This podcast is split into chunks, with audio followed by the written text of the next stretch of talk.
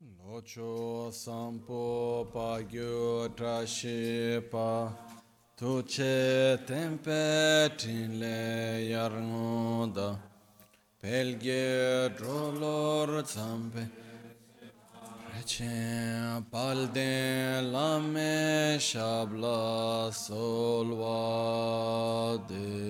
Om A Guru Vajradhara Soma Timo Nishasan Uta Vardanya Shri Bad Varsa Manya Sarva Siddhi Om Guru Vajradhara Soma Timo Nishasan Uta Vardanya Shri Bhadra Varsa Manya Sarva Siddhi Hum Hum. Om Guru Vajradhara Uta Vardanya Shri Bhadra Varsa Manya Sarva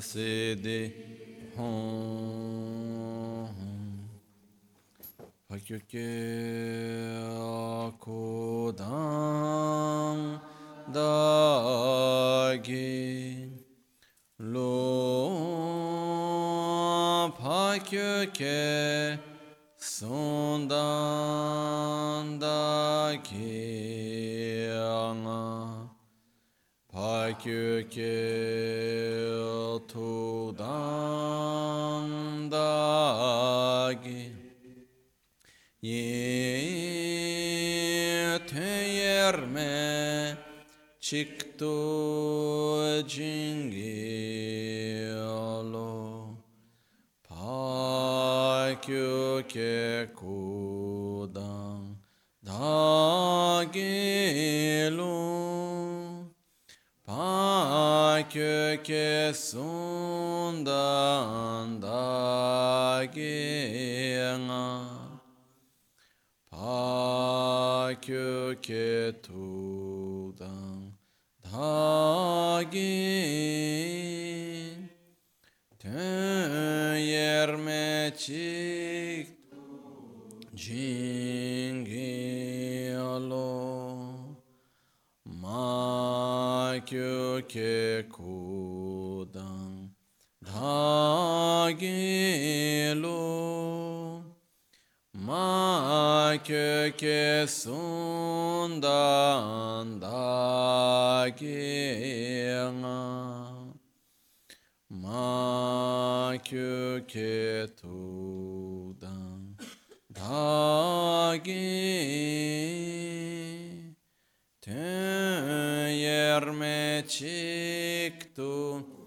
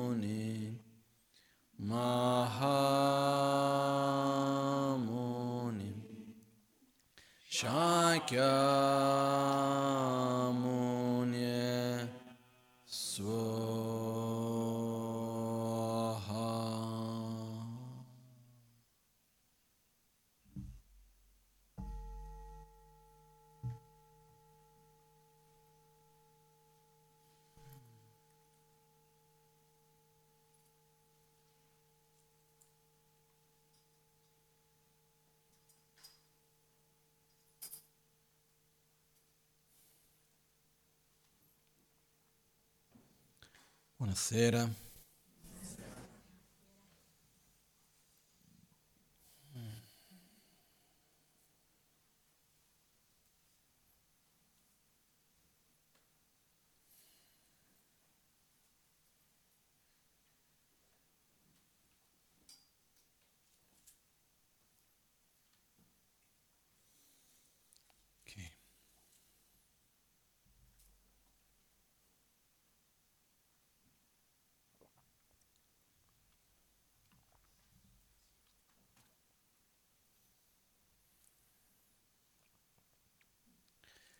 Uno dei mantra più conosciuti all'interno della tradizione buddista è il mantra che si trova all'interno del Sutra del Cuore, che in sanscrito è Tayata Gate Gate Paragate Parasamgate Bodhisoha. Gate vuol dire al di là, andare oltre. Gate Gate, oltre oltre paragate, ancora oltre, parasamgate, oltre ancora, bodhisoha, all'illuminazione, che così sia. Parasamgate bodhi, andando oltre all'illuminazione, fino all'illuminazione. Questo concetto di andare oltre è uno dei concetti per me fondamentali, perché in tibetano si dice parching, parul tu chimpa. Paro vuol, dire dall'altra parte, chin vuol dire andare, andare dall'altra parte, andare oltre dove noi ci troviamo adesso. Andare oltre dove noi ci troviamo, innanzitutto che cosa vuol dire? Partiamo da dove siamo. Però appa- partendo da dove siamo esiste una direzione da seguire. Okay? E anche qua, quando si parla della cosiddetta illuminazione, c'è un percorso di andare oltre, oltre ancora, oltre ancora, fino ad arrivare all'illuminazione. Non è una cosa immediata e neanche una cosa infinita. Esiste un percorso nel quale si va oltre a un livello, a un altro livello, fino ad arrivare a uno stato nel quale uno raggiunge questo stato di pace, di benessere, che viene tradotto e chiamato come illuminazione. Anche se dovessimo usare una parola tradotta più letteraria dal tibetano, che si usa la parola chanchup o, o sanghe. Sanghe letteralmente vuol dire elimina, sviluppa che è la traduzione per la parola Buddha, lo stato di Buddha, che noi chiamiamo illuminazione, Buddha, eccetera, però in realtà se io chiedessi a qualcuno che cos'è l'illuminazione, che cos'è un Buddha, che cos'è lo stato di Buddha, quale sarebbe la risposta della gran maggioranza di noi? O ripeteremo qualcosa che abbiamo letto da qualche parte senza capire molto bene quel che è, o se no diciamo boh, siamo proprio sinceri diciamo, sì, vuol dire sviluppare il massimo, però che cosa, come... È un concetto lontano. No. Allora, dico, di tutte le cose che ho studiato del buddismo fin d'oggi, la cosa più difficile in assoluto è quando si spiega che cosa è un Buddha. Non nel senso, ci sono tante parti molto semplici da capire, però quando si spiega come il Buddha percepisce la realtà. È la parte più difficile di tutto quello che io ho visto fin d'oggi. Comunque, fatto sta che quando parliamo di illuminazione, possiamo usare delle bellissime parole, raggiungere lo stato della unione suprema, della chiara luce del corpo illusorio, quando uno raggiunge il Dharmakaya che si manifesta nel Sambhogakaya, che poi si manifesta nel Nirmanakaya, il corpo dell'essenza col corpo del godimento che si manifesta nel corpo di emanazione, se io vi dico mangiamo banana con miele e piuttosto che il cornflakes con lo yogurt, è lo stesso. Nel senso che sono delle parole che hanno un significato molto profondo. Se noi sappiamo che cosa vogliono dire. Però per la maggioranza di noi sono concetti che prima di arrivarci, ma per tutti noi, prima di arrivarci a, questi, a, a avere questi concetti dentro di noi, sono concetti che vanno costruiti. non sono immediati. E nella nostra cultura io non so quanti di noi qui abbiamo avuto una formazione per costruire questi concetti. Non credo più di tanto. Quindi qual è la nostra tendenza? Noi cerchiamo di capire giustamente qualcosa usando i mezzi che abbiamo già. Quali sono i mezzi che noi abbiamo? La nostra cultura, la nostra religione di provenienza, eccetera, eccetera. Solo che molto spesso sono concetti che non combaciano. Quindi crediamo di capire, però capiamo una cosa per un'altra. Ok? Perciò, quando parliamo di illuminazione,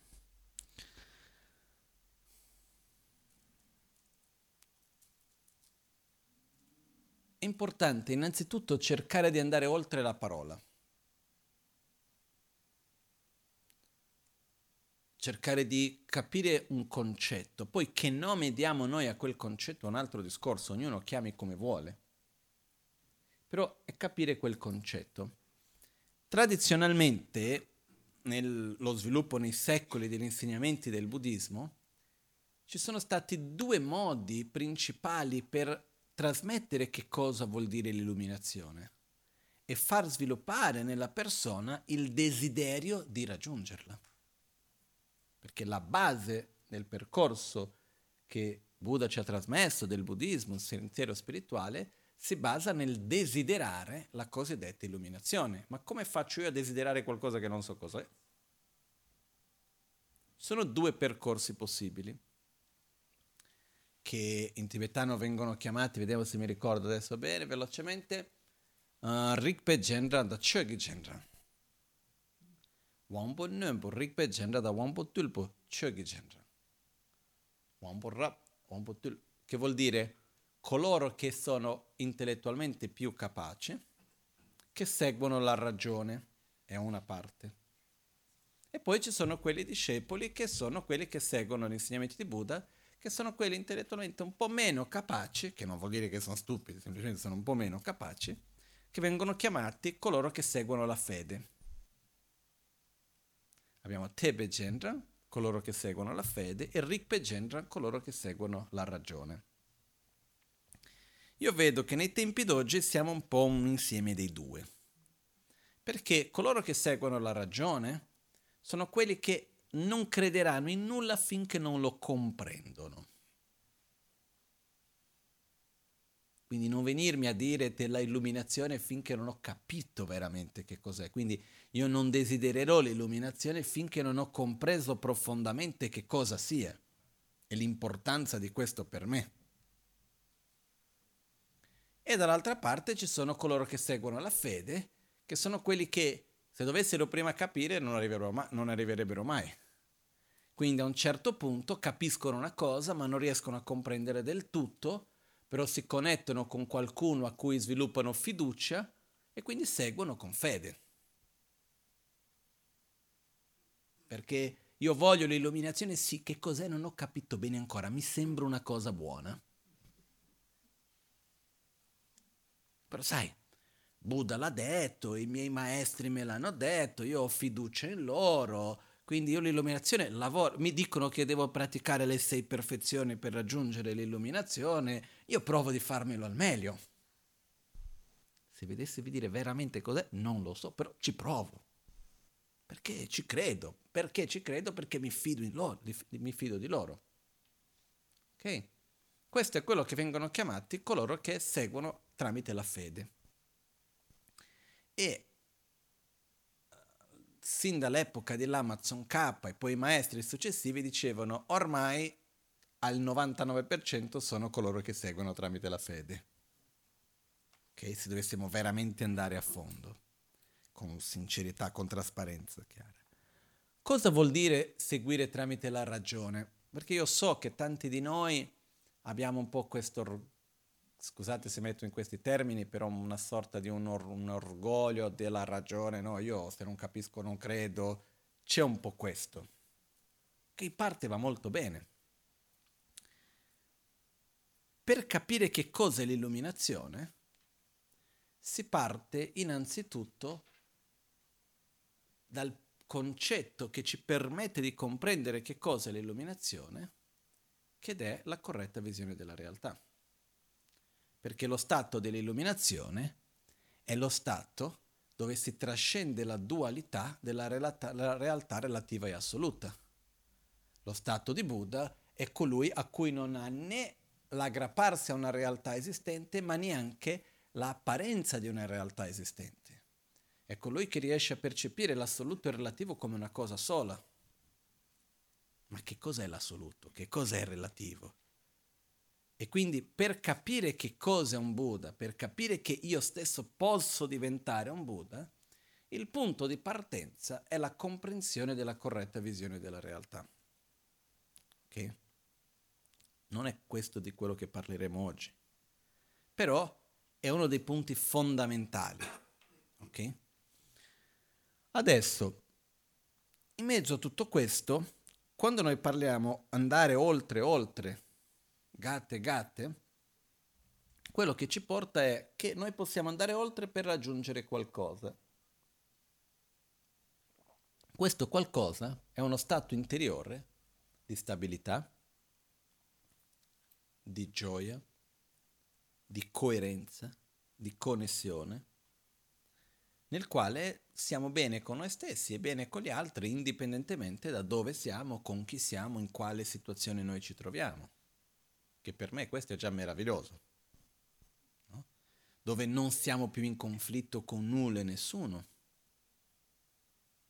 Che non vuol dire che noi siamo d'accordo con tutto io posso avere le cose che sono d'accordo e le cose che non sono d'accordo, le cose che credo che siano buone e le cose che preferirei che non fossero così. Ma questo non, fa, non vuol dire che io li vivo con frustrazione, con, con conflitto, ma sì, ric- riconosco mio, la mia capacità, il mio potenziale, la, fin dove posso arrivare e interagisco in un modo cosciente e consapevole. Questo è un obiettivo che messo in queste parole, secondo me è abbastanza chiaro o no? Perché è un po' come quell'esempio che ho fatto tante volte del, del genio della lampada. Che immaginiamo che andiamo e prendiamo, viene fuori il genio della lampada, solo che non è il genio come in Aladino che ci dà tre desideri questo qua ci dà un desiderio fra due possibilità. O questo o quello. Quindi ci dice, guarda, una possibilità che vi do è, tu puoi avere tutto quello che puoi desiderare materialmente. Dimmi tu cosa vuoi. Il corpo vuoi essere più alto, più basso, il naso più grande, l'orecchio più... Co- come vuoi. Vuoi essere uomo, vuoi essere donna. Scegli tu. Più vecchio, più giovane, un attimo, te lo do. Materialmente cosa vuoi? Qualche milione sul conto? Vuole possedere la banca? Uh, dimmi tu. Scegli tu cosa vuoi, quanto vuoi, le case, quante case, come case, con tutto, cosa vuoi, la macchina, la barca, l'aereo, che ne so io. Scegli quello che vuoi. E io ti do tutto, materialmente. Però, di solito queste storie dei geni c'è sempre un però alla fine, il però qual è? Interiormente rimane come sei. Io non posso toglierti la tua insoddisfazione, non posso darti più concentrazione, non posso toglierti l'ansia, non posso darti la stabilità interiore, non posso darti la gioia, non posso eliminarti la tristezza. Sei chi sei. Con la differenza che è tutto quello che puoi desiderare materialmente. Possibilità B. Seconda possibilità, il genio viene e ci dice guarda, uh, il tuo corpo rimane quello che è. Conto in banca che ti piace o meno è quello che è. Lavoro lo stesso, non posso fare niente. Famiglie, persone che ti circondano, rimane tutto uguale. Però io posso toglierti due o tre cosettine. Posso toglierti la rabbia, l'invidia, l'insoddisfazione, la tristezza, il rancore, l'ansia, la paura. Posso darti qualcosa come amore, soddisfazione, coerenza, stabilità, gioia, saggezza, pace. E a questo punto ci troviamo davanti al genio a dover scegliere. Quale scegliamo dei due? Molto spesso qualcuno mi chiede, secondo me pochi chiedono, tanti pensano. E tutti e due? È un po' di qua, ma almeno un pochettino di uno, dai, un 10% del primo e lo 90% del secondo. No? Rimango pure con un po' di qualcosina, però dai, per fare un po', no? La realtà, se vogliamo un po' del primo, è che non ci fidiamo veramente del secondo. Però se noi tramite i nostri ragionamenti arriviamo, no, quello che voglio è il secondo, da lì viene la domanda, ma io nella mia quotidianità dove metto energia? Per ottenere il primo o per ottenere il secondo? O peggio ancora per non ottenere nessuno? Perché vivo senza voler, senza voler nulla, vivo semplicemente per sopravvivere. Perché c'è anche questo, eh? Ci sono periodi della nostra vita che possono durare poco o tanto, dove semplicemente noi reagiamo dinanzi alle situazioni che viviamo. E non andiamo a vivere con una consapevolezza che le nostre azioni costruiscono una nostra realtà, che il presente costruisce il futuro. Molto spesso ci manca questa consapevolezza. E noi passiamo la vita lì a reagire. Questo mi ha detto, lo faccio, quell'altro no, poi c'è questa cosa qua, poi c'è quell'altra. E noi semplicemente siamo lì a reagire e ad essere manipolati da diverse situazioni e andare da una parte all'altra a far passare i giorni. E quando abbiamo visto, abbiamo visto 25 serie, abbiamo fatto diverse, risolto i problemi al lavoro, visto questa cosa di qua, fatto quella cosa di là, ma alla fine che cosa ho costruito? Non lo so. Perché non è che avevo un obiettivo particolare su cui ho messo il mio sforzo. Quindi, dove metto la mia energia? Per ottenere il primo obiettivo, il prim- la prima proposta che mi ha fatto il genio, la seconda, o nessuno dei due, o un po' di tutte e due? Cosa sto facendo? In questo Buddha ci parla di questo andare al di là. E andare al di là vuol dire anche andare oltre all'attaccamento che noi abbiamo al modo in cui noi siamo. È un po' difficile da mettere in parole, però mi sembra certe volte che noi riusciamo ad essere attaccati, ad avere attaccamento ai nostri difetti, nel modo, ai nostri comportamenti, ai nostri condizionamenti, a certi aspetti nostri che ci fanno male. Non so se è chiaro questo. Certe volte siamo attaccati al fatto della nostra pigrizia piuttosto che la nostra avarizia, piuttosto che la nostra rabbia, ma tanto io sono così. E ho capito che essere diverso? Ma tanto io sono così. È un po', un po' come quando uno si arrabbia certe volte e si vede che uno si arrabbia tanto perché è successo quello, quello e non ce la faccio più, mi devo riposare, non c'ho... E poi cosa succede alla fine? Va a perdere molta più energia arrabbiandosi. Uno si arrabbia perché è stanco e perde tre volte più energia arrabbiandosi. Ormai è finito, basta, no? Invece no, dobbiamo stare lì. Quindi dobbiamo andare oltre quello che siamo. Dobbiamo andare oltre il momento presente, direzionandoci verso un futuro su tanti livelli, dal livello fisico, livello delle relazioni umane, livello lavorativo, livello dal punto di vista del nostro stato interiore, però andare oltre.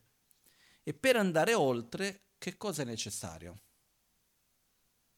Fra altre cose, uscire dalla zona di conforto.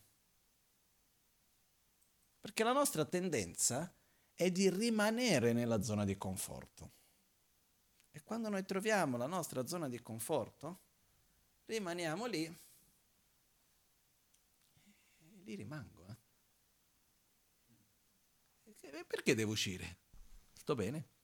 È vero che ci sono un po' di problemi. È un po' per dire vengo messo in prigione. Però la cella non è così male. In realtà, sai, ogni martedì fanno la zuppa che buona, mi piace. Ho fatto amicizia con l'altro che c'è dall'altra parte. non devo preoccuparmi di pagare l'affitto. È vero che ci sono tutti altri problemi, però sai, piano piano trovo un po' la mia zona di conforto all'interno. Non faccio lo sforzo per uscire, perché scavare il tunnel, che sia il tunnel fisico, che sia quello dal punto di vista della legge o qualunque altro modo sia per uscire, trovare il modo per andare via da quella situazione, non è facile. Quante volte non capita nella nostra vita che pro- la soluzione ci sembra più difficile che rimanere nel problema? O meglio, la soluzione ci sembra più sofferente che il problema stesso. Io cavare il tunnel, ma sto qua. Perciò, quando noi cominciamo a sentire che dove stiamo non va più bene, non è più confortevole, stiamo fuori dalla nostra zona di conforto, a quel punto cosa facciamo? Cominciamo a muovere qualcosa per agire diversamente, per cercare in realtà di ritrovare una zona di conforto, è quello che cerchiamo di fare molto spesso. Quindi cosa devo cambiare per riuscire a star bene? Però per andare oltre dove noi siamo, di solito questo accade tramite delle situazioni dei contesti che ci obbligano in qualche modo a dover muoverci, darci da fare, perché non è più confortevole stare dove stiamo. Non so se è chiaro questo. No? Esiste un testo molto bello, lo voglio tradurre in italiano e poi una volta ve lo porto. Eh, sono un insegnamento di Atish, e in uno di questi lui parla di quali sono i migliori, i migliori di ogni cosa relativo con gli insegnamenti del Dharma.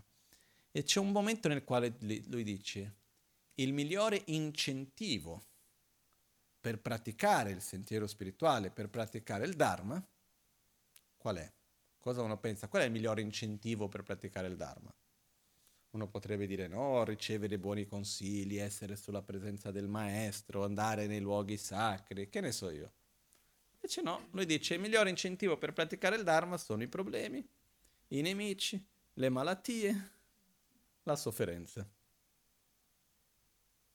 Ma se io ho un samsara confortevole, chi me lo fa fare di praticare, scusi? Sono al mio letto al mattino, dormo bello confortevole, perché devo svegliarmi prima per meditare se sto bene? Perché, diciamoci la verità, in natura siamo pigri. Facciamo fatica a mettere energia su qualcosa se non è necessario, se non ci porta a qualcosa che veramente abbiamo passione. Quindi, se io chiedessi molto sinceramente, più, più o meno a tutti, eh, se noi ci chiedessimo, ma che cosa preferisce? un samsara bello, confortevole o una via sicura al nirvana faticosa? Samsara confortevole immediato, via per il nirvana faticosa, lunga.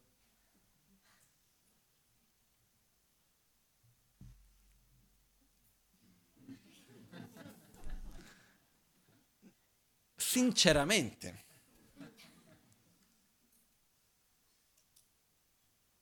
Cosa sceglieremo? Lascio a voi la risposta. Eh? Diremo guarda che simpatico, ok, il lama, il Buddha, tutto bellissimo, però sto bene qua. Ok? Perciò, per andare oltre, che cos'è che ci incentiva ad andare oltre quello che siamo? Le difficoltà che noi affrontiamo. Però dinanzi alle difficoltà ci sono due modalità, principalmente, volendo anche altre più di due. Però una modalità è quella di non affrontare il problema, vittimizzarci e sprofondare nel problema. Quindi io vado a vittimizzarmi dinanzi a quello che c'è, guarda qua, perché io devo vivere questo, ma perché così, e la colpa è di quella persona, è la colpa di quella... Ma chi me ne frega me di chi è la colpa? Cosa devo fare? Non è importante di chi sia la colpa, l'importante è cosa devo fare per cambiare la situazione. Questo per me è molto chiaro. Quando c'è un problema, no? Se siamo in una barca e a un certo punto comincia a entrare acqua, che cosa dobbiamo fare? Discutere per delle ore e trovare il colpevole? O dobbiamo fermare il buco dell'acqua? Io cercherei di fermare il buco, no? Una volta fermato il buco, se nessuno l'ha fatto, se uno l'ha fatto che c'ha voglia di ripetere, stiamo attenti a fermare quello lì. Ma se è stato un errore, qualcosa, vabbè, può succedere, tanto andiamo avanti, no? Però la cosa importante non è trovare il colpevole, la cosa importante è capire il modo giusto di affrontare la situazione e riuscire a seguire quel modo giusto. Però una possibilità è io mi faccio, il, io mi faccio la vittima e sprofondo nel problema, rimango intrappolato nel problema e piano piano quella cosa mi fa star sempre più male. E anche quando, quando succede questo, anche quando quella situazione di difficoltà finisce, mi lascia una ferita profonda. E quindi io vado a rivivere quel problema e quella situazione di sofferenza anche quando è finita. Credo che tutti noi abbiamo esperienza di questo. Tutti noi abbiamo vissuto una situazione di difficoltà vittimizzandoci e sprofondando in quella sofferenza e non riuscendo a superarla dal vero e sono passati degli anni e ancora oggi c'è una ferita riguardo a quello. Credo che questo sia per tutti, eh? Questo è, una, è un modo di fare. C'è un altro modo, mi vengono in mente tre, che è quello di far finta come se non ci fosse il problema. C'è? Ma sì, vabbè, tanto fa niente, prima o poi passerà, e quindi metto la mia attenzione a distrarmi dal problema, cerco di dimenticare quella realtà, cerco di non vedere quella realtà, cerco di divertirmi, vedere altre cose, come stai benissimo, in realtà sto male, però va tutto bene. Quindi mi butto a prendere rifugio nel divertimento, nelle droghe, nell'alcol, nel sesso, nella conoscenza, che ne so io, ognuno nelle sue cose, eh? Però l'attitudine è quella di faccio finta che non esistesse. Questo che cosa porta gradualmente? Che quando quello è un problema, una difficoltà, un conflitto maggiore, prima o poi si manifesta in un modo diverso. Certe volte funziona, perché certi problemi li creiamo noi quando non c'è niente. Quindi facendo così prima o poi svanisce. Però ci sono tanti altri che fatti così, se uno non li affronta, si manifestano in tanti modi diversi. È un po' come per dire, mi viene in mente adesso, un monaco che era su da noi ad Albagnano qualche anno fa e a un certo punto verso il pomeriggio, verso la mattina già, un pomeriggio, matti, tarda mattinata, lui dice ah mi fa male la pancia. Era uno che viene da una regione del Tibet chiamata Kham, dove sono molto tosti, grossi, una, sono, mm, sono dei guerrieri originalmente per darvi un'idea, quando è venuto l'esercito in Tibet, a Lhasa ci hanno voluto tre giorni per conquistare, quella regione tre anni. No?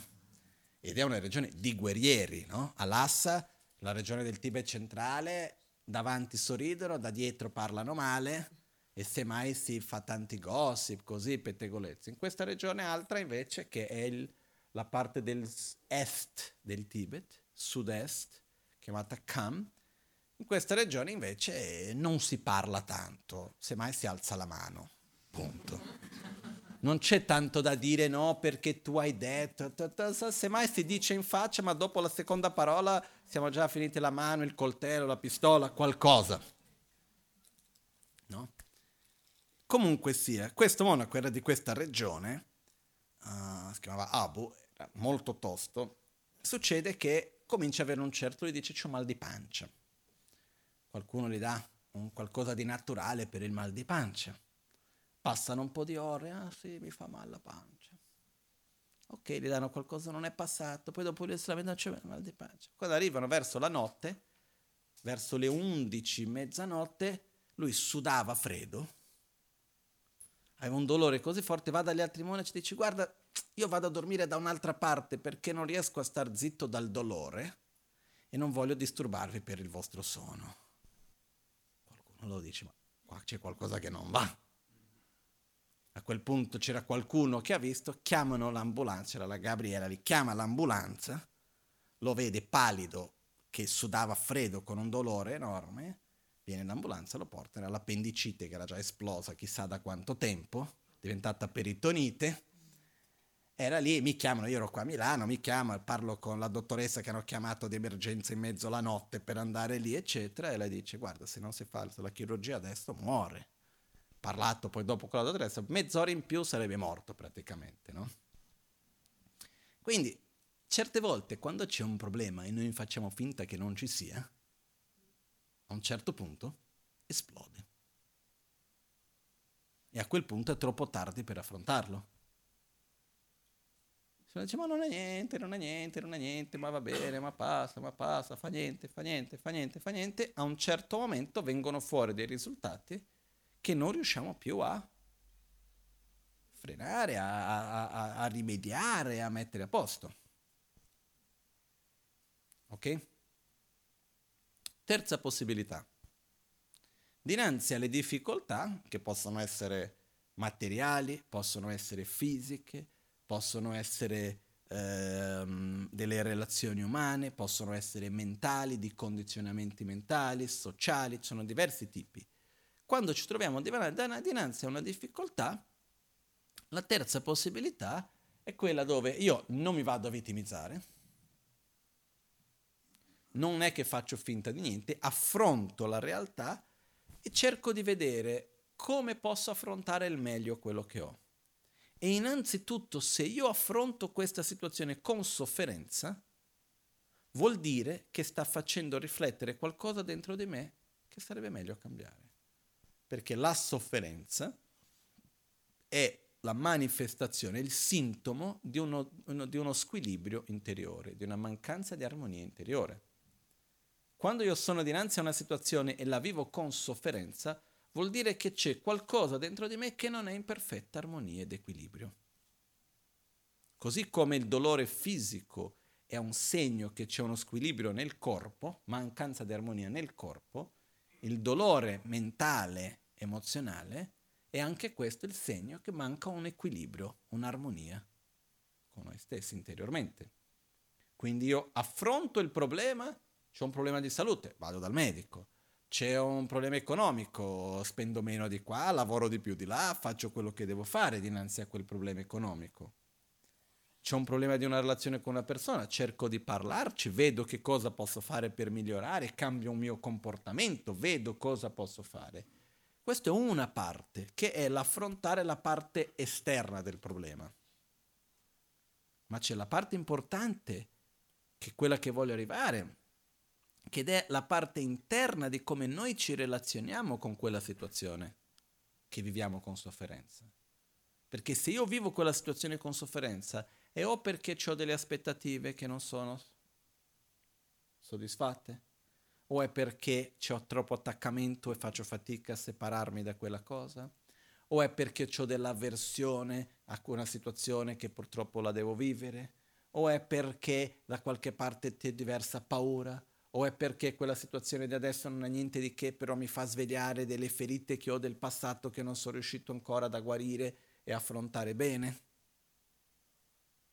Però quello che accade è che quando nel momento presente c'è una situazione che noi viviamo male, vuol dire che c'è qualcosa che dobbiamo imparare, qualcosa che dobbiamo cambiare nel nostro modo di essere per poter vivere bene.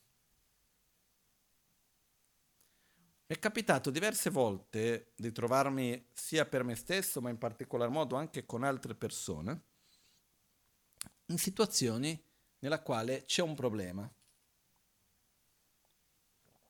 e lo vivo male. Problema intendo dire una situazione fisica, materiale, sociale, di relazioni umane, interiore, una situazione ambientale, una situazione che io vivo male. Chiamiamo quello come problema. Eh? c'è una situazione che io vivo male e a un certo punto io posso cambiarla. Non sto bene in questo luogo, posso andare via da questo luogo, sì. Però dopodomani devo tornarci. E quello do- luogo dove vado dopo, prima o poi mi ritroverò nello stesso luogo simile a questo. Il punto in quel momento non è scappare da quel luogo, ma è capire perché essere in quel luogo mi fa soffrire.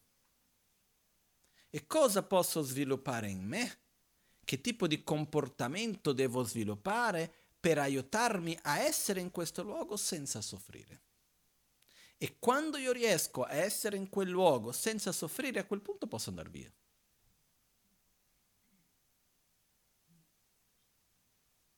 Perché se io scappo dal luogo per scappare dalla sofferenza, dietro l'angolo mi ritroverò ancora. Se invece dico in questa situazione la vivo male, io devo affrontare questo mio malessere finché riesco a essere nella situazione senza la stessa sofferenza. Quando riesco questo vuol dire che sono pronto per cambiare. O rimanere, tanto cambia poco a quel punto. Perciò, quanto spesso ci capita delle situazioni che ci tolgono dalla nostra zona di conforto? Quanto spesso ci sono delle situazioni che noi viviamo con sofferenza, con, fa- con difficoltà? Situazioni fisiche, no? situazioni sociali nel senso di relazioni umane. Sono alcune che cominciano poi sembra che non finiscono mai. Sono alcune che uno non sa neanche dove è cominciata, c'è, c'è da tanto tempo. Situazioni che sono a breve termine, situazioni materiali. Però succede nella vita, no? Io sono sicuro che ognuno di noi qua, se dovesse venire e cominciare a parlare delle proprie problematiche, delle situazioni con le quali soffre, non c'è uno di qua che ne esce senza. Okay? Anch'io riesco a competere bene. Ok? E, ehm, quello che accade però è che se noi riusciamo avere un pochettino di memoria del passato. E riusciamo un attimino a rivedere quello che è accaduto. E se noi riuscissimo a categorizzare le nostre sofferenze in quelle pic- poche categorie che ci sono. In altre parole, se noi riuscissimo a vedere le sofferenze del presente, le situazioni che viviamo male del presente, praticamente abbiamo raccontato la nostra storia del passato che molto spesso sono cose simili o diverse che noi viviamo in un modo simile. Cambia persona, ma alla fine, dopo di un po', ci sono gli stessi conflitti, le stesse dinamiche. Cambia lavoro e dopo di un po' la stessa insoddisfazione. Non lavoro più, dopo di un po' la stessa insoddisfazione, lo stesso conflitto, lo stesso malessere. Quindi se noi riusciamo a guardare un po' verso il passato e vedere queste nostre dinamiche, queste nostre sofferenze, vediamo che in realtà le cose che noi viviamo male sono abbastanza simili nella vita. Noi non siamo così creativi, siamo abbastanza noiosi. Secondo me se mettiamo il problema più di dieci non ci sono. Ma anche cinque, eh? Basta, per me l'esempio classico, chiaro di questo, è quando noi vediamo gli altri, ci sono delle persone che hanno l'abitudine di lamentarsi di più di altri, no? Non è perché uno non abbia l'abitudine di lamentarsi che non abbia problemi, giustamente. Però quelli che hanno l'abitudine di lamentarsi manifestano di più, con più chiarezza, quali sono i loro problemi. Pensate a qualcuno che conoscete che ha l'abitudine di lamentarsi, sicuro ci avete qualcuno. Ok? Se avete più di uno, pensate due, tre, ma non, più, non serve di più di quello. Adesso cercate di immaginare che incontrate quella persona. Avete già un'idea di che cosa si lamenterà o no? Almeno la categoria, uh, un po' lì. Anche se non vedete quella persona da tanto tempo. Io per esempio sono alcune persone che ho smesso di chiedere come stai. Perché mi sono accorto che ogni volta che chiedevo come stai, veniva tutta una storia di lamentele, di questo, di quell'altro, che poi entrava in una dinamica di lamentarsi, eccetera, eccetera. Quindi io, io quando li vedevo invece di chiedere come stai, hai visto che bello quella cosa, cercavo di mettere da, da qualche altra parte, no? Visto che persone che anche vedevo quasi tutti i giorni, poi è incredibile, no? tu chiedi tutti i giorni come stai, ogni giorno c'è da raccontare una, che poi è più o meno la stessa, messa su salse diverse. Quindi quando noi sembra che gli altri sono, come si dice, noiosi, che non hanno tante idee diverse, alla fine si lamentano delle stesse cose, noi siamo uguali. Ma che cosa vuol dire questo per me?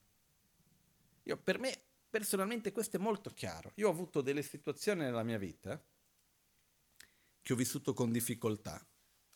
Poi da tante cose queste situazioni sono cambiate e poco tempo dopo, se, ma quasi niente, mi sono ritrovato nelle stesse situazioni. Io ho cominciato, questo mi ha permesso dopo di un po' a vedere le mie dinamiche.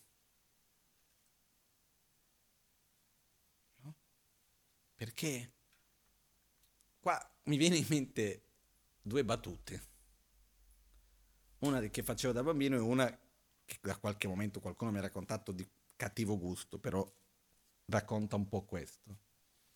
Quella da bambino ho già raccontato diverse volte, quando ero piccolo, avrei avuto 5-6 anni, andavo dalle persone, la battuta che facevo, ovunque mi tocco mi fa male mi tocco la spalla mi fa male, mi tocco la testa mi fa male, mi tocco il ginocchio mi fa male, eccetera, eccetera, mi tocco il naso mi fa male. Che malattia ho?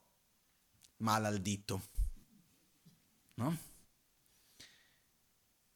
E c'era un'altra, c'era una barzelletta che diceva che il marito andava dalla moglie, adesso non mi ricordo i nomi, le cose, eccetera, e dice, ah ma sai, ti ricordi quando eravamo giovani? Che era, stavamo belli contenti, poi è successo quella tragedia lì che abbiamo perso tutto e tu eri lì a fianco a me, lei lui dice sì. E poi dopo di questo c'è stata la guerra e siamo finiti di qua e poi è successo questo e tu eri sempre vicino a me, sì.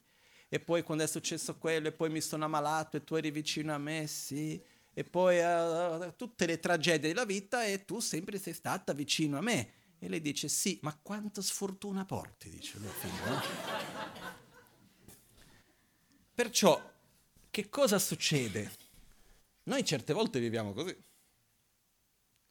Ripetiamo le stesse problematiche e continuiamo a credere che sono gli altri. Perché io mi chiedo, se io vivo le stesse dinamiche in situazioni diverse, qual è il punto in comune?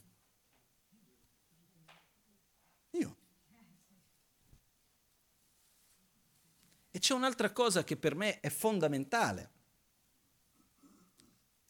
Quanto siamo influenzati dal contesto in cui ci troviamo, dalle persone con cui siamo, dall'ambiente e dal mondo esterno e dal nostro corpo. Siamo influenzati o no? Assolutamente sì. Io non tolgo assolutamente niente a questo. Eh? A seconda del nostro stato fisico c'è un'influenza nel nostro stato emozionale o no?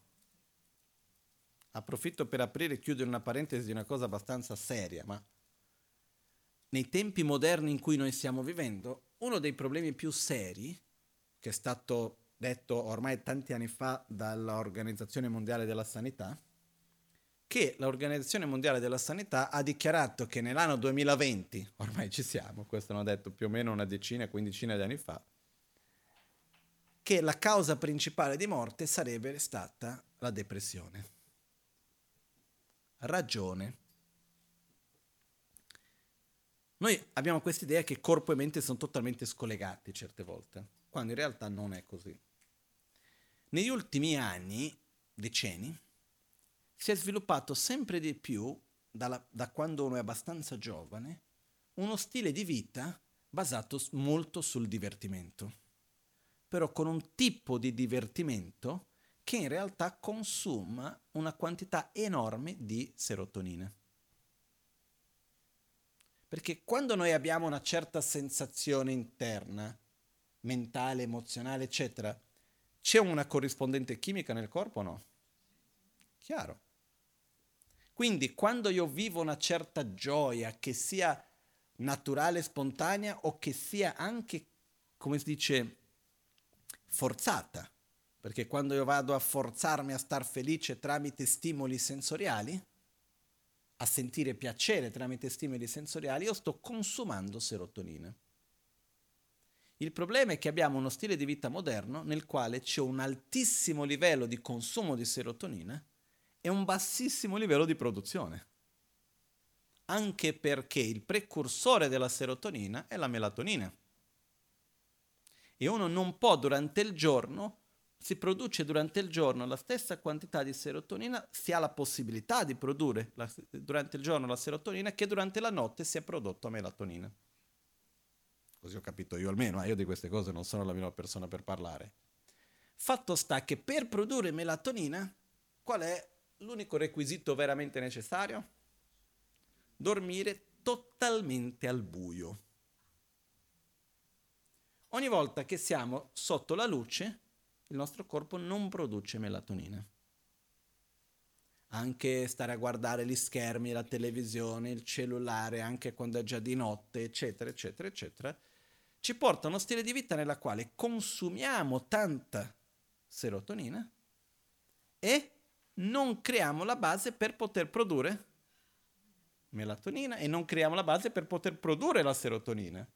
E quindi sempre più giovani sempre prima, sempre un'età più giovane, uno finisce a consumare totalmente la propria carica, la, cioè la propria riserva di serotonina ed entra in depressione chimica. Non è la depressione a causa che mi è successo la morte di qualcuno che volevo bene o perché c'è una tragedia, qualcosa che sto male. È perché fisicamente è finita la benzina. Questo è un problema che riguarda i nostri tempi moderni. Quindi lo stile di vita non è uno scherzo. Eh? Quindi, e anche questo nasce dal, dall'idea che il, il piacere è uguale a felicità, quando in realtà la felicità è molto più basata nella soddisfazione. Se dovessimo parlare in termini ormonali, è la dopamina, non la serotonina. Però Adesso non entriamo in questo perché non sono veramente la miglior persona per parlare di questo. Fatto sta che il corpo ci influenza, no? Bene. Chiudiamo questa parentesi, ma per questo lascio solo questo ricordo che piacere va bene, ma non è felicità. La felicità è molto più basata nella soddisfazione, nella condivisione, che nel piacere causato dagli stimoli sensoriali. Chiaro questo? Però se noi guardiamo nel mondo moderno d'oggi, il piacere è basato su che cosa? Stimoli sensoriali. Abbiamo livelli di stimoli sensoriali allucinanti, dove il problema delle droghe, delle cose, non è neanche solo la dipendenza dalla droga, che sono delle sostanze che fanno, aumentano il livello di stimolo sensoriale e lo livello di piacere collegato con quello e uno consuma molto più velocemente la propria riserva di serotonina, che ognuno nasce già con una certa quantità. Ok? Mi sembra che il problema sia abbastanza chiaro su questo, no? Adesso, torniamo dove volevo arrivare. Siamo influenzati dal corpo siamo influenzati dall'ambiente in cui noi viviamo, dalle persone con cui conviviamo. Se fa freddo, se fa caldo, se è inverno, estate, eccetera, se c'è il sole, se non c'è il sole, il nostro corpo reagisce, la nostra mente reagisce, siamo fortemente influenzati dall'ambiente in cui noi ci troviamo. Addirittura siamo influenzati dai pensieri delle altre persone. Io ieri parlavo a pranzo, oggi non mi ricordo più, e una delle cose che dicevo era che io per tanti anni, ormai passa da un po' di tempo che non lo faccio più, ma per tanti anni io stavo le cose che dovevo fare di lavoro di concentrazione, di lettura, scrivere qualcosa, fare, fare un lavoro di concentrazione, facevo dalle 11 in poi. No? E per tanti anni non ho mai dormito prima delle 2, cosa che ritengo meglio dormire presto, però oggi sto cercando di cambiare questa abitudine. Però quello che io sentivo era che dopo una certa ora non è solo che non c'erano più persone chiedendo cose, è come se c'è un silenzio dopo una certa ora. E che alla fine uno... che c'è meno attività in giro. Quindi noi siamo influenzati anche, se c'è una persona vicino a noi che ha troppi pensieri, in qualche modo lo sentiamo. Ogni pensiero genera anche un suo campo elettromagnetico in qualche modo che noi siamo influenzati uno dagli altri. Ok? Quindi io mi immagino in un palazzo che c'è una famiglia sopra, una sotto, una a destra, una a sinistra. No? Quindi siamo influenzati, giusto? Perciò io non voglio assolutamente togliere nulla all'influenza che noi abbiamo del corpo, dell'ambiente. Però in tutto questo, l'influenza più forte che abbiamo è la nostra mente. in mezzo a tutto questo, noi anche dinanzi alla situazione che io non voglio negare l'esistenza degli ormoni piuttosto che del corpo e, la, e, tutto ciò e ne voglio negare assolutamente l'esistenza del contesto in cui siamo, l'ambiente, le persone e tutto il resto. Non voglio togliere nulla a questo. Però ricordiamoci che noi percepiamo ogni cosa tramite il filtro di noi stessi e noi molto spesso andiamo ad attribuire al corpo, andiamo ad attribuire principalmente al contesto quello che in realtà è lo sporco del filtro.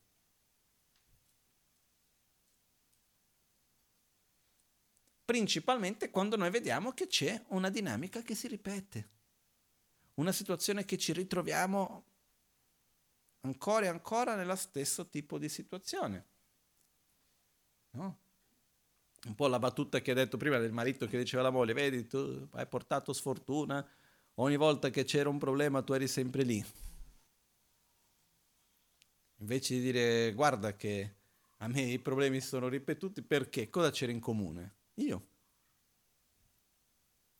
Perché noi vediamo il mondo tramite il filtro di noi stessi.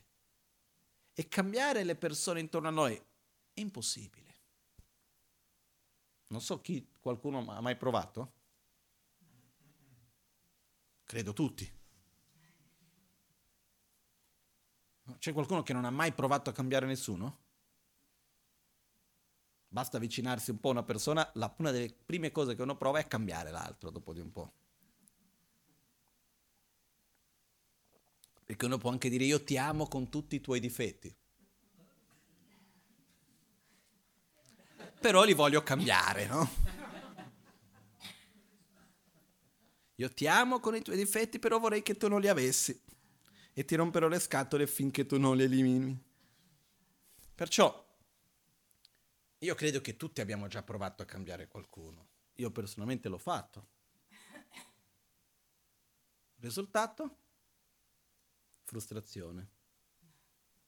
Sentimento di impotenza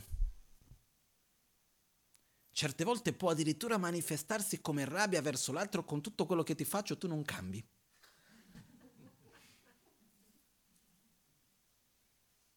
Dopo tutto quello che ho fatto per te, tu continui a comportarti in quel modo. Succede, no? Se noi ci chiediamo con, un con quel minimo di sincerità, ma è possibile cambiare l'altro? Qualcuno ha mai cambiato, cercato di cambiare noi stessi? Magari i nostri genitori, piuttosto che qualcuno vicino a noi che ha cercato di cambiare il nostro modo di essere. E nessuno non è mai riuscito e non riuscirà mai finché non siamo noi stessi a volerlo e a farlo. Giusto? Perciò è inutile stare lì a pensare che possiamo cambiare l'altro. Quindi per il quanto che noi possiamo metterci qui a parlare che quella persona ha un comportamento che non ci piace? Cosa possiamo fare? Io mi è successo tante volte che due persone non andavano d'accordo fra di loro e sono venuti a parlare con me. E tutti e due sono rimasti male con me. Perché è venuta una a parlare con me e la tendenza che ho sempre avuto è stata quella di dire se tu vieni a parlare con me della difficoltà che hai con un'altra persona, a me di stare a parlare con te dei difetti dell'altra persona e stare a criticare l'altra persona non serve a niente. Io con te parlo di che cosa tu o io possiamo fare per migliorare la situazione, punto. Qual è il tuo comportamento? Quali sono le tue azioni? Per molto spesso quando uno viene per parlare della difficoltà con un altro, quello che vuole è una carezza per dire ah sì, è vero, poverino, l'altro è cattivo.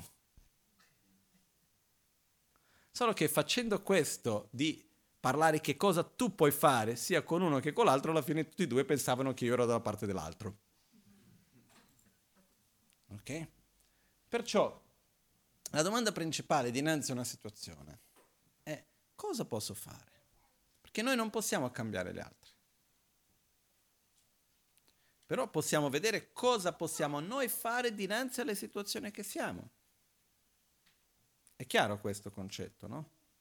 Perciò la, il contesto esterno in cui, l'ambiente in cui noi siamo è difficile. In aspetti sì, in altri aspetti no. E cerchiamo di fare il nostro meglio per interagire al meglio, però possiamo farlo fino a un certo punto. Però come noi ci relazioniamo con il mondo è una scelta nostra. Se io dinanzi a una persona che ha bisogno faccio finta di non vederla, o respiro un attimo e metto la mia indifferenza da parte, la guardo negli occhi e cerco di aiutarla.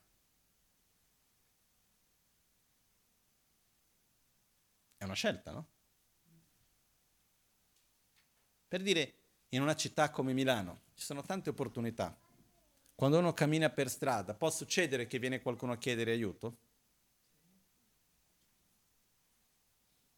E dinanzi a qualcuno che chiede aiuto, può capitare che magari in quel momento non abbiamo il tempo perché siamo di fretta o non abbiamo la voglia o non abbiamo le monete piuttosto che quel che sia e quindi per non dover affrontare la persona e magari non dirgli di no perché noi facciamo finta di non vederla e passiamo dritto. Può succedere. Ma cosa succede? Quando io sono dinanzi a qualcuno che ha bisogno di aiuto, io ho un'opportunità nelle mie mani. Io posso seguire l'indifferenza o posso scegliere, anche se non viene naturale, di dire guardare negli occhi e dire ok, mi dispiace, non posso dare nulla per te perché in questo momento non ho niente. Però almeno avere la dignità, dare la dignità all'altro di meritarsi uno sguardo, una parola, con umiltà e senza arroganza di superiorità. No? Io, mi rimane sempre la scena di quando ero ragazzino, che bambino, e mia madre era nel traffico, e si ferma nel semaforo, è venuto un bambino a chiedere l'emosine. Un periodo che in Brasile a San Paolo era pieno di ragazzini, bambini che vivevano per strada. È venuto questo ragazzino a chiedere qualcosa. Mia madre non aveva le monete, quel che era, però ha preso, c'aveva il Walkman. E era l'epoca credo che stiamo parlando del più o meno sarà stato l'85, non lo so, agli inizi dei Walkman. Lei ha preso il Walkman, ha dato play e ha messo lui per sentire, no?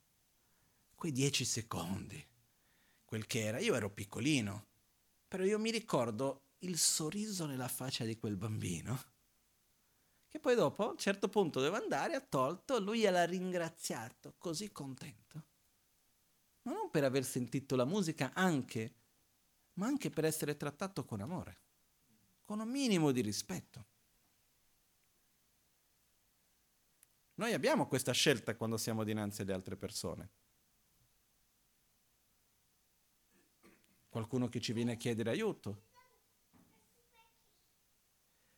la prima qualità da andare oltre che Buddha ci ha spiegato è la generosità. È la prima. Andare oltre l'avarizia e sempre superare la generosità che abbiamo già. Poter donare di più, sempre con meno attaccamento.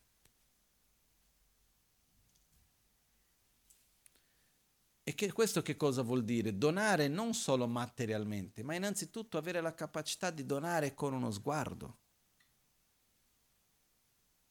Perché quando noi abbiamo la capacità di guardare l'altro con rispetto, innanzitutto già un, anti- un antidoto alla nostra propria arroganza. Io ho raccontato una volta che mi sono trovato in difficoltà a dover chiedere aiuto a Malpensa la cosa più strana, mi sono perso nell'aeroporto di Malpensa. No? conosco quell'aeroporto perfettamente, per modo di dire. Tornato da un lungo viaggio, mi trovo con le persone davanti a me col carrello. Uh, a un certo punto io guardo qualcosa a fianco, guardo davanti e non li vedo più. Dico, dove saranno andati? Io pensavo che fossero andati da una parte, in realtà erano andati dall'altra. Vado, a un certo punto non li trovo più. Non avevo il cellulare con me, non avevo soldi con me, non sapevo dove loro erano andati, ero sicuro che fossero andati da una parte quando in realtà mi stavano aspettando da un'altra, sono stato un'ora e mezza a girare nel, lì. E io, usando la logica, ho detto, devo chiamare a casa, che è il numero che mi ricordavo a memoria, non sapevo il numero di chi era lì, dico, chiamate quelle persone e a questo punto dite a loro che ci incontriamo in quel punto lì. Semplice. Se, trovessi, se trovassi qualcuno che mi permettesse di fare una telefonata. Sono stato circa un'ora e mezza per trovare qualcuno che mi lasciasse fare una telefonata.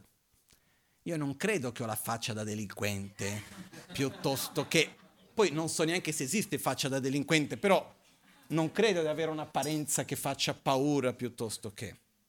Però la realtà è che, generalizzando, abbiamo paura di qualcuno che ha bisogno.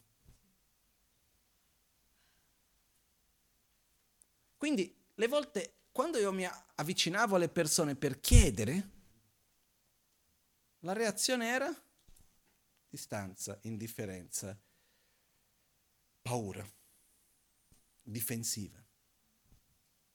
Ho chiesto a tutti, ho chiesto ai poliziotti, ho detto no, questo noi non fa parte di quello che possiamo fare, non possiamo lasciare usare il cellulare. Ho detto ma chiami tu, dici tu quello che deve dire. No, non si può. Ho provato dove c'era, sono andato nel posto per chiamare il, ehm, come si dice, eh, l'informazione, dove quelli che danno le informazioni, no? Avevo avuto più successo quando ero bambino, mi sono ricordato adesso, che una volta da piccolino, la prima volta che mi sono perso in un posto grande, mi ricordo che ero molto piccolo perché io mi ricordo che davo la, ma- la mano alla mia madre guardando in alto. Quindi ero proprio piccolo, stavo camminando in un centro commerciale e a un certo punto tolgo la mano, do la mano ancora, guardando in giro, quando vedo non era mia madre. No? E a quel punto guardo in giro, non vedo la mia madre e dico cosa faccio? E mi sono detto vado al centro di informazioni. E sono andato verso quel tavolo rotondi col, per le informazioni e sono andato lì, ho detto alla signora ho perso la mia madre, se la puoi chiamare, no? E hanno chiamato mia madre e lei è venuta lì, no? Quella volta ho avuto successo, questa volta da grande invece no. Quindi ho provato a chiedere a tante persone e io ringrazio profondamente quell'esperienza perché ho imparato una cosa che mi ha lasciato un segno, perché quando noi abbiamo l'esperienza è diverso di quando si parla. E pochissimo tempo fa ero a Malpensa nel parcheggio e viene un signore chiedendo aiuto perché ha detto che il bancomat non funzionava e non aveva soldi per comprare il biglietto del treno. È arrivato da me a chiedere aiuto, io l'ho guardato, mi sono ricordato la mia esperienza. Quindi quando viene uno a chiedere aiuto, come mi pongo? Lo accetto, lo ascolto e gli ho dato i 20 euro che servivano anche perché chi sono io per mettermi a giudicare se è vero o non è vero? Il mio dovere è dinanzi a qualcuno che mi chiede aiuto fare il mio meglio per aiutarlo. Questo è. Poi questo Signore che è andato saltando, gridando alleluia, gritava per il parcheggio e andava lì tutto contento di questa cosa. Però quello che voglio dire è, la mia esperienza di essere davanti a delle persone a chiedere aiuto, ho visto il quanto che noi siamo chiusi. E quello che fa paura è qualcuno che chiede aiuto. Non è tanto la persona come è fatta. come è finita? È finita che alla fine una persona, dopo un'ora e mezza, me l'ha detto, va bene, dimmi il numero, chiamo io. Ho detto il numero, era occupato. Dopo di un po' riprovo un altro numero finché a un certo punto sono riuscito e ho detto e poi ha funzionato, però ci è voluto un'ora e mezza. E poi erano nel posto più ovvio che non mi era venuto in mente ad aspettarmi. Comunque tutto questo per dire che quando qualcuno ci chiede aiuto è un'opportunità che abbiamo di coltivare l'indifferenza, l'arroganza o di aprire il nostro cuore e di coltivare la generosità. Rispettando i nostri limiti. Se io posso dare 10, do 10, se posso dare 1, do 1, se non posso dare niente, lo guardo in faccia e dico mi dispiace. Però con rispetto all'altro, non con indifferenza. Una volta ho letto una definizione di ahimsa, il concetto di non violenza, che viene da Buddha originalmente. E in questo, questo testo diceva che la non violenza è la non indifferenza dinanzi alla sofferenza altrui. Perché l'indifferenza dinanzi alla sofferenza dell'altro fa male o no? Quando noi ci troviamo in una situazione di difficoltà e andiamo verso qualcuno, l'altra persona è indifferente dinanzi a noi, fa male. E noi viviamo in una società dove c'è una gran parte della società che si ritiene pacifici, però con grande indifferenza verso la sofferenza dell'altro. Verso lo vicino che è malato, verso la madre giovane che ha bisogno di aiuto con il figlio, piuttosto che qualunque altra situazione che ci sia. Perciò il, la prima paramita, la prima qualità da sviluppare, il, la prima qualità da andare oltre il nostro limite è la generosità. E la generosità si basa sull'amore. È il fare qualcosa, è il donare qualcosa per aiutare l'altro a soffrire meno o ad essere più felice. Possiamo donare materialmente, possiamo donare tempo, aiu- eh, conoscenza,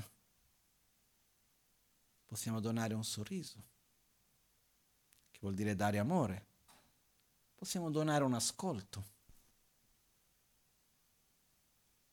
Sono tanti modi per fare. Però la generosità è anche quella qualità che poi è alla base che ci dà molta felicità per noi stessi, dà molta gioia ha un ritorno bellissimo.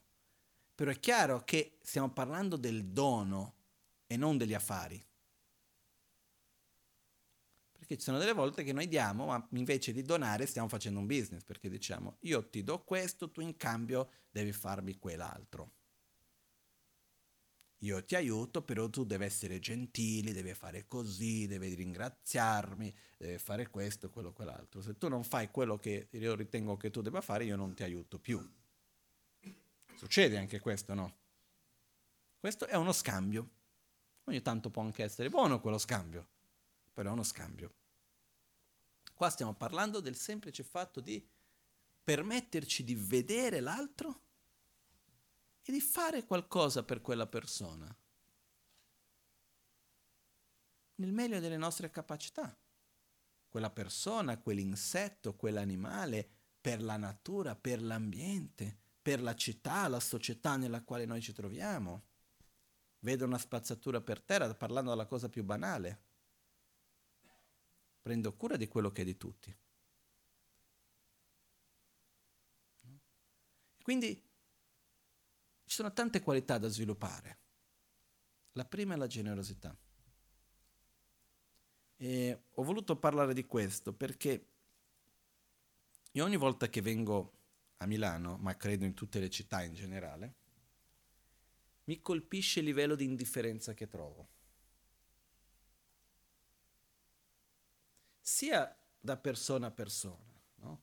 Una volta qualcuno mi ha detto, una persona abbastanza vicina a me, mi ha detto, ah, sono stata a New York, bellissimo, lì c'è una cosa dove mi sentivo che ognuno può essere chi vuole essere perché tanto nessuno ti guarda con uno sguardo di, di giudizio perché ognuno può essere come vuole essere. No?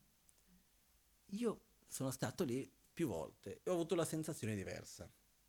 Il mio giudizio personale, eh? La mia sensazione, non vuol dire che questa è la verità, ma la mia sensazione non è che era un rispetto ad ognuno ad essere quello che vuole, ma ognuno è così fissato su se stesso che se ne frega degli altri. È un'indifferenza verso l'altro. Poi ci sono delle volte che c'è indifferenza con pregiudizio, che è peggio ancora, eh? anche quello esiste. Però una cosa è riuscire a vedere l'altro, interessarsi per l'altro e rispettare ognuno nel suo modo di essere. Eh? Se uno vuole vestirsi di giallo, l'altro di arancione, un altro vuole andare nudo, fate come volete, a me sinceramente mi cambia poco. Però io rispetto la scelta di ognuno, però cercare di vedere gli altri. Ma vediamo un po', un po' dappertutto, anche viaggiando, quando è in aereo, piuttosto che ovunque andiamo, ma anche fra i vicini di casa. Addirittura in famiglia molto spesso c'è tanta indifferenza. Siamo così occupati con il io e il mio, siamo così occupati con cercare di ottenere quello che io voglio, cercare di evitare quello che io non voglio, cercare di non separarmi da quello che a me mi piace, che l'altro non esiste. Però questo crea una realtà malata, crea sofferenza nell'insieme di tutto. Quindi è molto importante riuscire a vedere chi ci, chi ci è vicino a noi e riuscire a, come si può dire, l'opposto dell'indifferenza, no?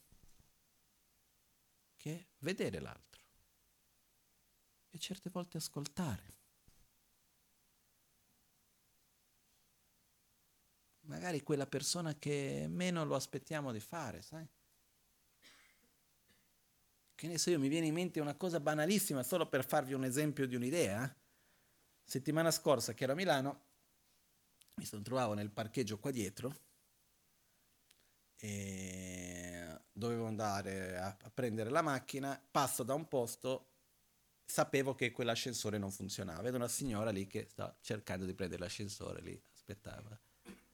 Sono andato e ho detto, mm, devo andare anch'io lì, però mi sa che non funziona l'ascensore. E come faccio? Ho detto, vieni con me. Ho fatto fare il giro, siamo scesi, punto, finito, con un attimo di gentilezza. Ma una stupidata, eh? sto parlando non è nessun grande esempio di bodicitto chissà che. Stiamo parlando di un semplice fatto di essere gentili uno con gli altri, ma di io potevo camminare dritto. Ma se vedi una persona che è in una situazione di difficoltà anche minima, dove possiamo aiutare, con rispetto, con gentilezza, uno può anche cercare di aiutare. Ma quando qualcuno ci viene a chiedere aiuto, Ah, ma tanto è un ubriaco. Ah, ma tanto è di qua, ma tanto è di là. Siamo pronti a mettere dei, dei titoli, delle etichette per giustificare la nostra indifferenza. Io mi ricordo la Magancin ogni volta che viene a Milano appositamente fa fare Viale Certosa contro Viale prima di prendere l'autostrada. Perché? perché lì ci sono sempre persone a chiedere le elemosine e le prostitute. E lui si ferma sempre lì e una volta è stato ilario perché lui si era fermato, ha chiamato queste ragazze, signore, che hanno lì, ha dato 21, 20 euro una, ha detto no, no, non basta. E lui dice no, è un regalo, ah grazie, grazie, no? Però io, io mi ricordo una volta andato lì, la Maganci mi disse, io sono rifugiato, io so che cosa vuol dire vivere senza avere una casa. Voi non lo sapete. Quindi io so. Quindi io ho un, un rapporto diverso con queste persone. Quindi è il fatto di veramente dove abbiamo l'opportunità di migliorare, per esempio, la nostra generosità, è uno sforzo. Perché essere generosi dove non viene spontaneo, che cosa è più facile? Far finta che l'altro non c'è? O andare lì e guardare negli occhi, magari prendere, arrivare 5 minuti in ritardo alla riunione che abbiamo perché siamo stati a parlare con la persona che era per strada? È più facile ignorare, no? Ma quello che vogliamo è migliorare. Quindi uscire dalla nostra zona di conforto e andare lì e agire con più generosità, agire con più gentilezza, con più rispetto, con più umiltà.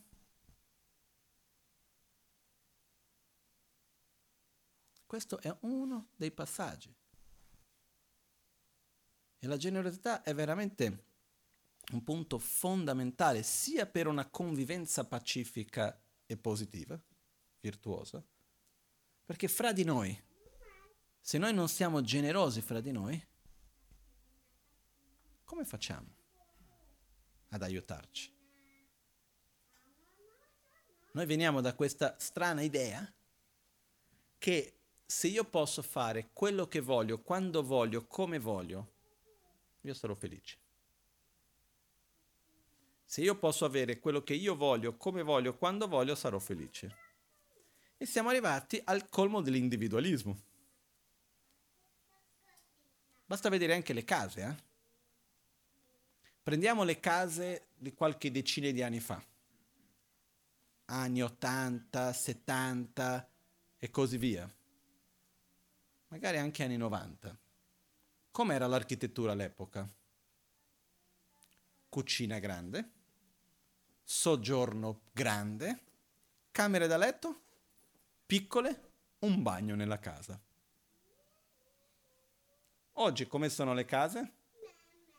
Camere grandi, ogni camera col suo bagno, con la sua televisione, soggiorno piccolo, cucina quasi inesistente.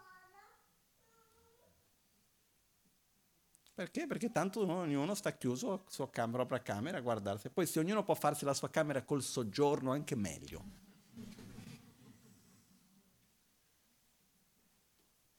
Perché? Perché c'è meno condivisione. Perché nulla viene gratuitamente alla fine, no? E dover condividere ha un prezzo o no?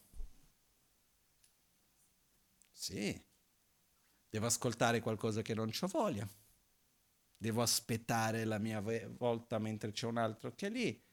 Devo un giorno accettare che si mangia quella cosa che non mi piace mangiare. Devo accettare che un giorno arrivo a casa e in realtà non ho voglia di parlare di quelle cose, mentre l'altro ha voglia di parlare di quelle cose.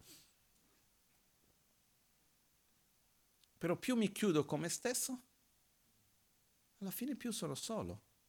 E, e siamo arrivati alla pazzia più, più folle di credere nell'utopia dell'individualismo, in quest'idea che più ho quello che io voglio come voglio, più sono felice, quindi ognuno si chiude nella propria stanza, nella propria casa e poi cosa fa? Va sulle reti sociali. Quindi magari siamo una casa con cinque persone, ognuno per i fatti suoi, connettandosi con un mondo finto in qualche modo. È strano, eh? C'è qualcosa che non va. Come due persone sedute che non riescono a guardarsi negli occhi parlando con chissà chi cosa. Perciò il fatto è che ogni cosa che facciamo richiede un'energia, non è gratuito. No? Come dice in inglese, there is no free lunch. Però la scelta è dove metto l'energia che ha una corrispondenza migliore verso di me. E dove metto l'energia che alla fine non mi, non mi fa bene. magari ha un beneficio pro- mo- momentaneo, però che in fondo non, non costruisce qualcosa di buono. Perché per un rapporto con un'altra persona, chiunque sia questa persona, richiede investire dell'energia o no? Che sia col padre, con la madre, col figlio, col fidanzato, la marito, la moglie, con chiunque sia, eh? dobbiamo investire energia, giusto? Però quanto è importante avere delle persone con cui c'è fiducia? Quanto è importante avere delle persone con cui c'è un rapporto di amore, di rispetto e di fiducia? Fondamentale. In una delle ricerche sulla felicità che è stata fatta a livello mondiale, una delle chiavi che hanno trovato della gente che si dice più soddisfatta e felice era principalmente dove avevano diverse persone a cui potevano fidarsi. E c'era uno scambio.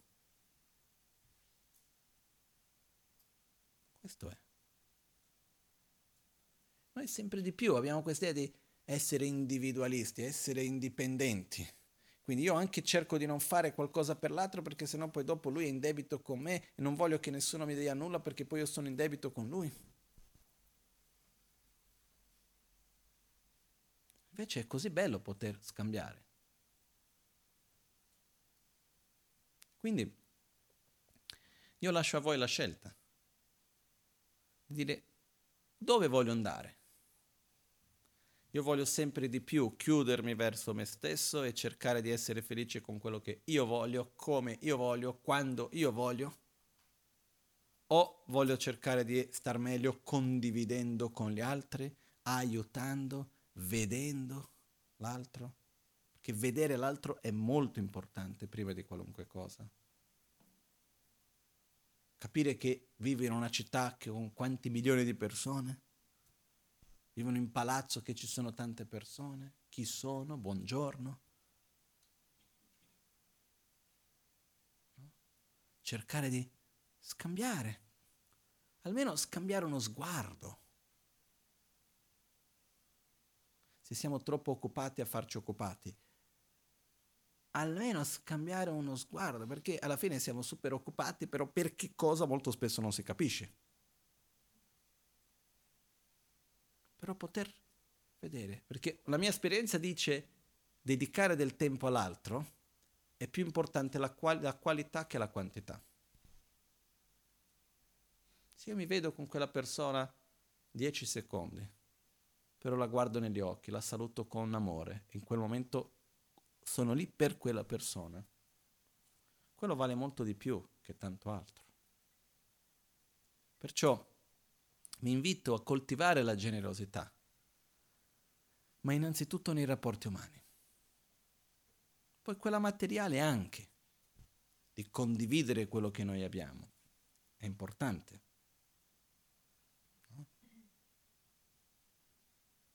Buddha diceva Jinpe Lonche Timgide. Jinpe Lonche Timgide. La generosità porta come risultato la ricchezza e la moralità porta la felicità. Il benessere, lo star bene. Comunque,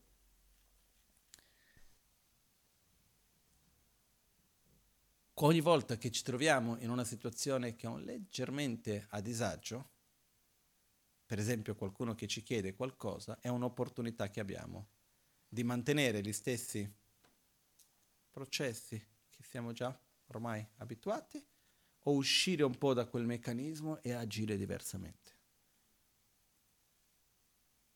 Per concludere questo,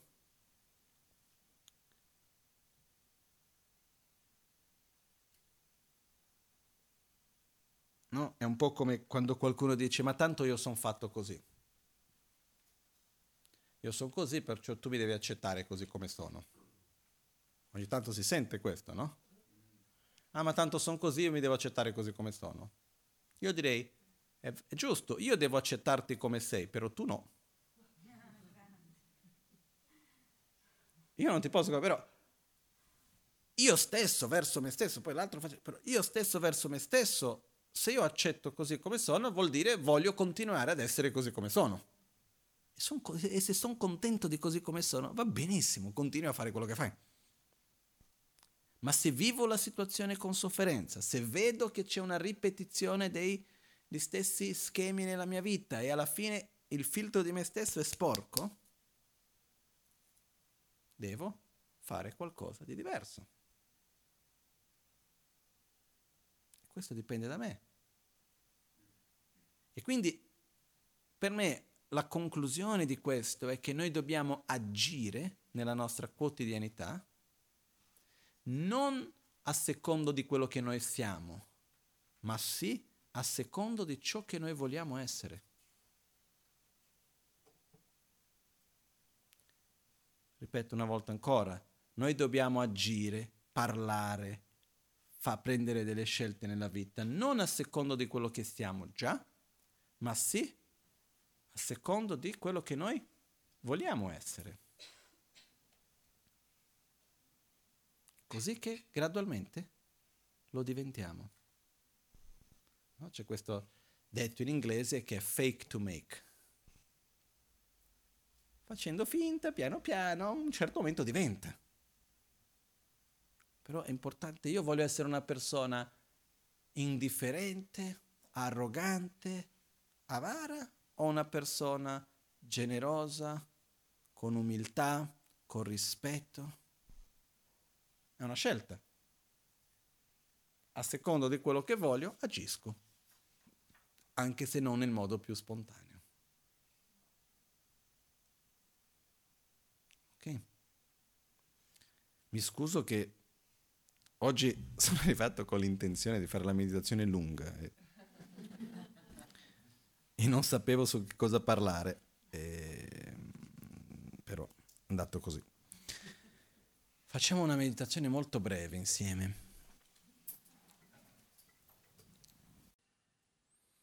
All'alba o al tramonto, di notte o durante il giorno, possano i tre gioielli concederci le loro benedizioni possano aiutarci ad ottenere tutte le realizzazioni e cospargere il sentiero della nostra vita con molti segni di buon auspicio.